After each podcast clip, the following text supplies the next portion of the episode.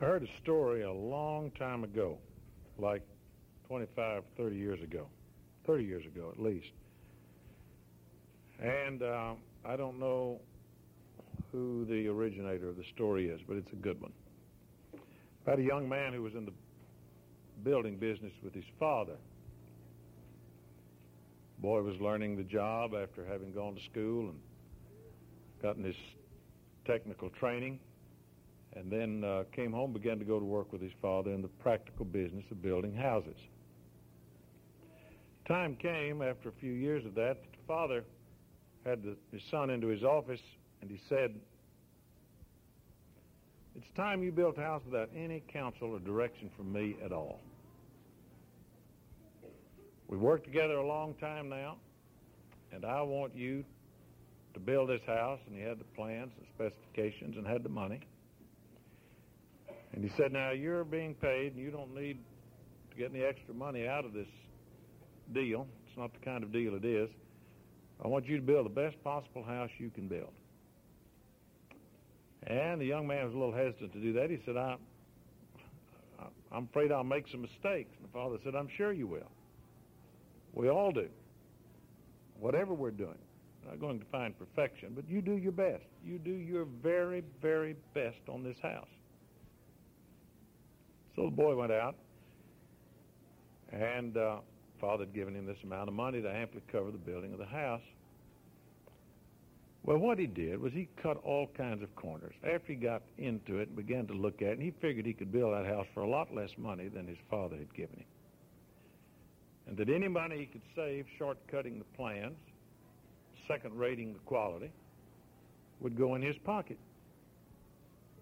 So he did that. He just barely met the standards. He did what I've heard people do. I told about this just a couple of weeks ago in Houston. Pour the concrete, put in the or put in the reinforced steel, pour the concrete. The builder inspectors come out and look at it. Before the concrete dries, they jerk that steel out of there. So it's not reinforced concrete at all. Happened at a church in Houston. Well, that's what this kid did. He was pocketing that money, knocking it down on the side, building a house. And every now and then his father would ask him, how's it going? He said, oh, it's going great, going good. Finally, the day came, the house was finished. The boy walked into his father's office. Said, well, it's done. Father said, well, that's great. Terrific. How'd you do? Well, he said, I, I could do better next time. He said, I'm sure you could. We all can improve. But how'd you do? Well, I don't know. The father could detect a little vacillation in the boy's attitude and uh, his response, and he said, uh, What I want to know is, did you do the best possible job you could do? Boy thought a minute and said, mm, Well, I, I guess so. Hope so. Father said, I hope so too, because he said, You see, that was my money, and it's your house. Here are the keys.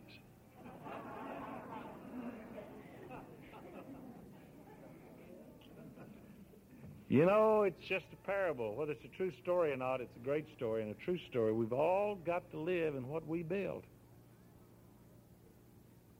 We all do. Now, Rome wasn't built in a day, but it sure was destroyed in a day, and the same can happen to life. Jesus talks a good bit about this building business. One of the chief passages of Scripture is at the conclusion of what's called the Sermon on the Mount in the fifth chapter seventh chapter, the fifth, sixth, and seventh chapters of the book of Matthew. Right at the end of his this incredible dissertation, sermon, collection of divine truths, Jesus concludes it by saying this. Therefore, everyone who hears these words of mine and puts them into practice is like a wise man who built his house on the rock. The rain came down, the streams rose, and the winds blew and beat against that house, yet it did not fall because it had its foundation on the rock. But everyone who hears these words of mine and does not put them into practice is like a foolish man who built his house on sand. The rain came down, the streams rose, and the winds blew and beat against that house, and it fell with a great crash.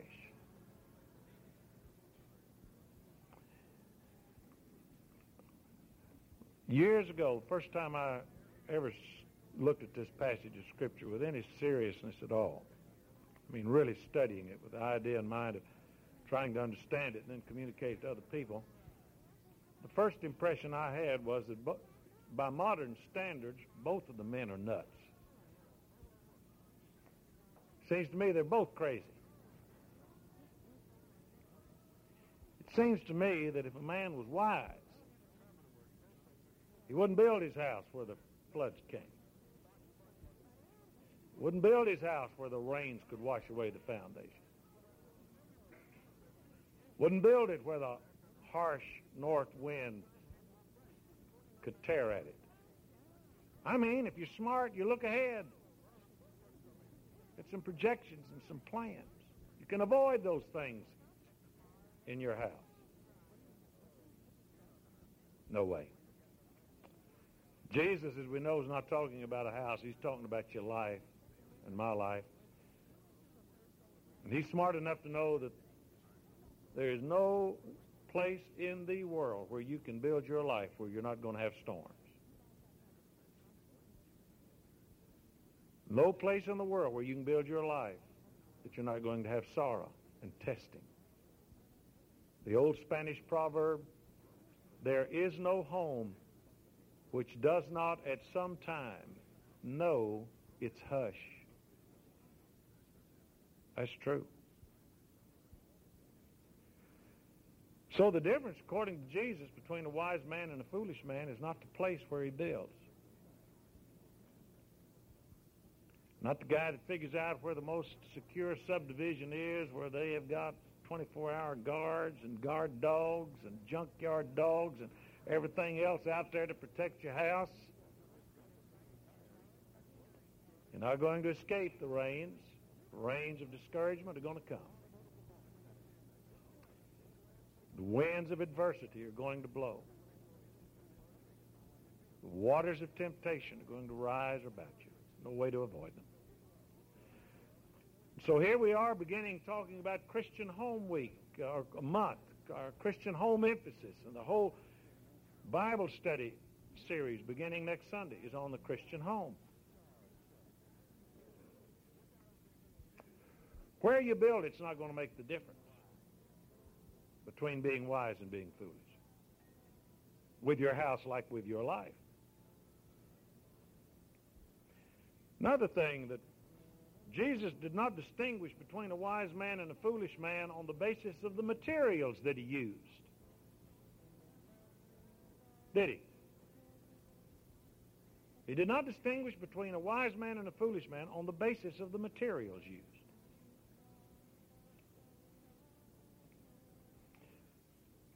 Howard Hovde touched on this Saturday morning, and it, it is so true. A lot of us grew up with the idea that if you're really dedicated to God, I mean, if you are A1 dedicated to God, you're a missionary. That is the supreme commitment of life. If you're a missionary, everything's going to be great in your life. Your children are never going to be sick. You're one of God's pets, and everything is marvelous. Marvelous. Forget about William Carey and all the problems that, uh, that anybody like that. Forget about David Livingstone. The idea is if you're a missionary, God puts a sort of Gardol shield around you. Do you remember Gardol shield from Colgate toothpaste ad days? Do you remember that? Yeah. Well, it's off the market. Didn't work. People's teeth fell out even with Gardol on there. The idea that you're a missionary, boy, you're, you're on the top of God's pyramid. Then you move down a little further, and there are the evangelists. That's, that's much more sacrificial. Have to be away from home and preach the same sermons over and over and over and over and over 30 years at a time, but you, you have to be away from home. And so, but that's the next that's the next step down. Boy, if you're an evangelist, hmm, God's going to really look after you. Then you move down to the next, and they're pastors. And then maybe seminary professors.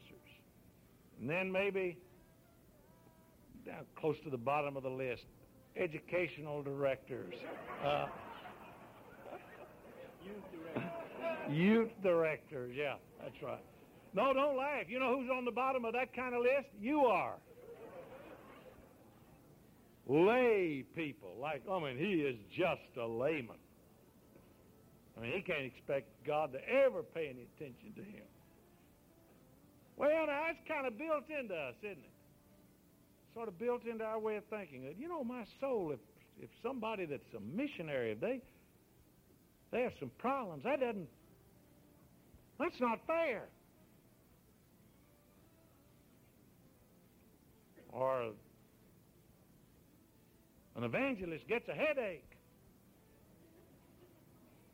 It's not right. God's not holding up his end of the bargain. No, there's no place to go to escape those things, not by anybody. God doesn't have any favorites. You're all his favorite. Every one of you is his favorite. And he doesn't judge us and distinguish between us on the basis of the materials we use to build our lives. You see, I believe you're just as called of God to be a businessman or a teacher or a housewife or an attorney as Billy Graham or an evangelist or another evangelist or a missionary or a pastor, or anybody else. I believe every man's life is a plan of God. Everybody's. And God loves all of us equally. Calls some of us to be evangelists and pastors and teachers for the perfecting of the saints, for the work of the ministry, Paul tells us in Ephesians. But God doesn't make a distinguish, doesn't distinguish between wisdom and foolishness on the basis of the materials out of which we build our lives. Now let me say this parenthetically. I believe God calls some people specifically to full-time vocational Christian work. No question about that. It's biblically true. It's been true through 2,000 years. God does call some people to vocational Christian work. Not because they're better, not because they're more moral, not because they're more talented. In many instances, they're none of those. Most instances, they're not any of those. He's chosen the weak things of the world to confound the wise. Let me tell you something I just learned studying the other morning. Paul, when he's talking about trying to think of the reference, I'll get it later, or it may come to me in a minute. When Paul was talking about Christians eh, making a difference in the Roman world, he said, You who are Christians, you believers, are born out of nothing. You know where that phrase comes from? Any of you interested in raising horses? You can go ahead and say that in the Baptist service. You can raise horses and race horses and and uh, not be against Baptist theology. I talked with Mr. Strauss the other day about this very thing. Wonderful, fine man. Everybody in the horse racing business would like the Strauss family to be okay, but they're not, unfortunately. But they say they're talking about some colt that was born. They'll say that the colt was out of, and they give the name of his mother. Out of the name of his mother. Paul says those of us who are believers, including himself, were born out of nothing. We do not have anything in our heritage and in our lineage to recommend us to God except our need for him as our Savior. It's not on the basis of our family name, not on the basis of the nobility or the lack of it of our birth. We're all born out of nothing. For all of us, if you just go back far enough in your family tree, like all of us, you're going to get back to old man Adam. We've got his blood in our veins. And so it is not on the basis of what we are, what we learn, what we do, the material out of which we build our lives. Well, it's very clear what the difference is. The difference between a wise man and a foolish man, according to the Lord, is the thing on which he builds. And he's saying here that if we don't build upon the rock, upon him, we're foolish. Because the rains are going to come, and the winds are going to blow, and the floods are going to rise. And if you built upon the rock, you'll make it. If you've built upon the sand, you won't. I'm reading a book right now. I think it's on the New York Times bestseller list, The March of Folly. Any of you reading that book by Barbara Tuchman, one of the leading historians of the world? Wrote uh, Guns of August. She's considered the leading historian of the Western world today. The March of Folly. And the thesis of the book is, and she goes all the way back, beginning in uh, ancient history and the, even the, the, the, story of the Trojan horse, through the Roman Catholic uh, tradition, through the Renaissance popes, through uh, Vietnam and some of the other activities, uh, militaristic activities of the world, how people know to do better. They have information contrary to the procedures they're following, and evidence that the way they are going is, they dis- is destructive and that they're going to lose the war or they're going to lose their life, and they go on and do it anyway. The march of folly. We repeat year after year, generation after generation, the mistakes of others, even when we know better, even when we have information to the contrary.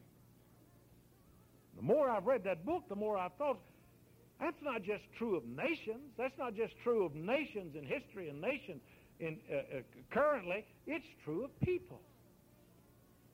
It's true of people. I know some homes that are that are about to come unglued. Now they look good on the outside. You know something? You can have a foundation that looks good, and you keep adding pressure, and there's some hidden cracks in that foundation, and when the pressure gets applied, they'll appear and that house will crumble.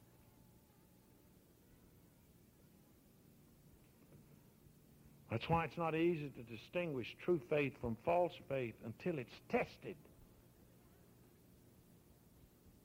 That's the reason we're tested. It's not so that we will fail, it's so that we will strengthen the foundation.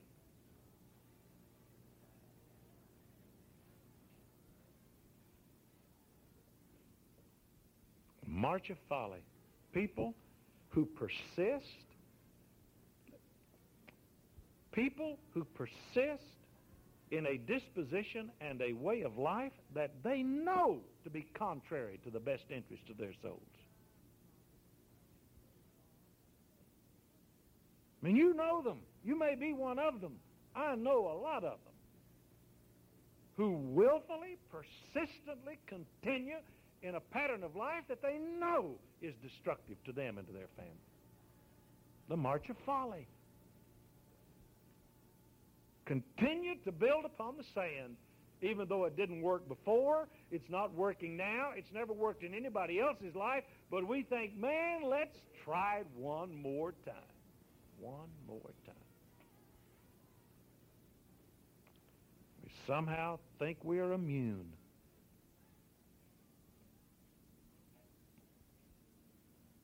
Some Greek philosopher said something to the effect that infatuation infatuation is the enemy of good reason.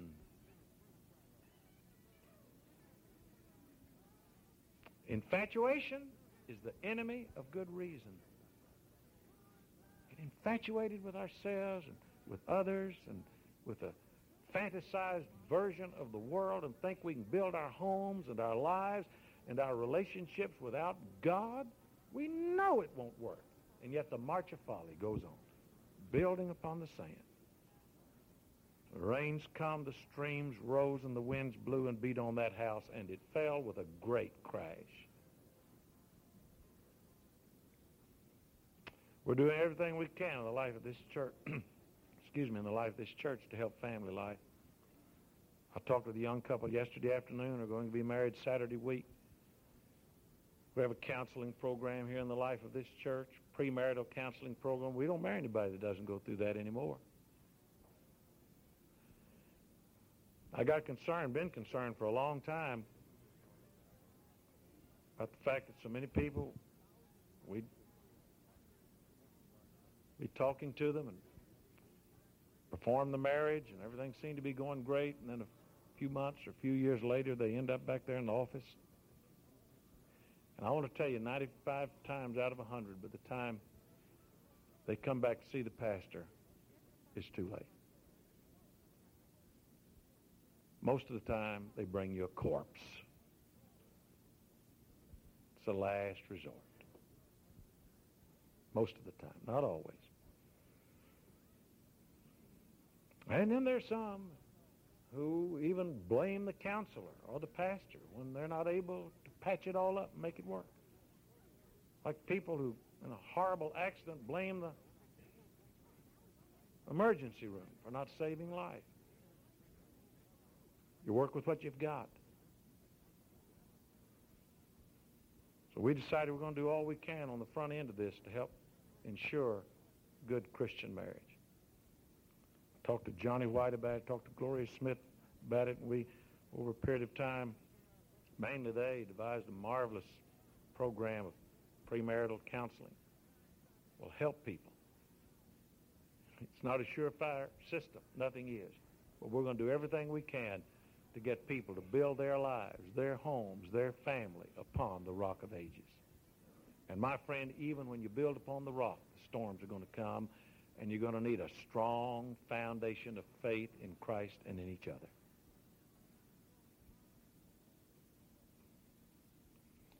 The great thing about being a Christian is that we have a marvelous architect. He's drawn up mar- magnificent plans for the temple of our spirit and soul and life, our home life. My soul, how he wants it to be happy. You know, he performed the first marriage. The home was God's idea. It was his creation. Jesus authenticated it and reaffirmed it by performing his first miracle at a wedding ceremony. Because that's where life in many ways really begins.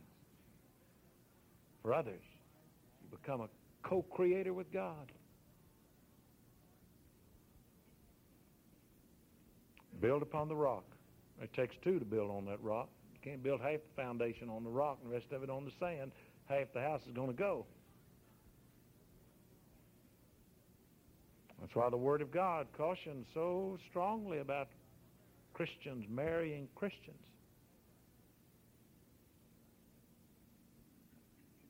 No, the Bible does say that. The Bible does say that. Because that's just good sense. Hey, some others can prove it wrong occasionally, but the march of folly will generally confirm it. It doesn't work.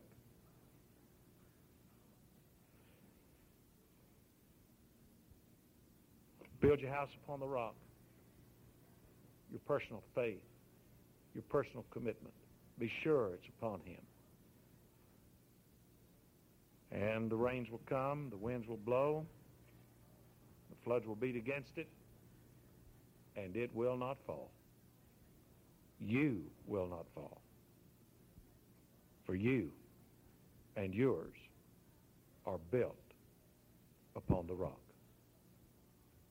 Lord, may this moment be a moment of commitment for every one of us. Fresh commitment for all of us. Initial commitment for some. But may every one of us here in this hour lean toward Jesus. Look toward him. Move toward him. We pray this in his name and for his sake. Amen. I'm right here to greet you. You come as we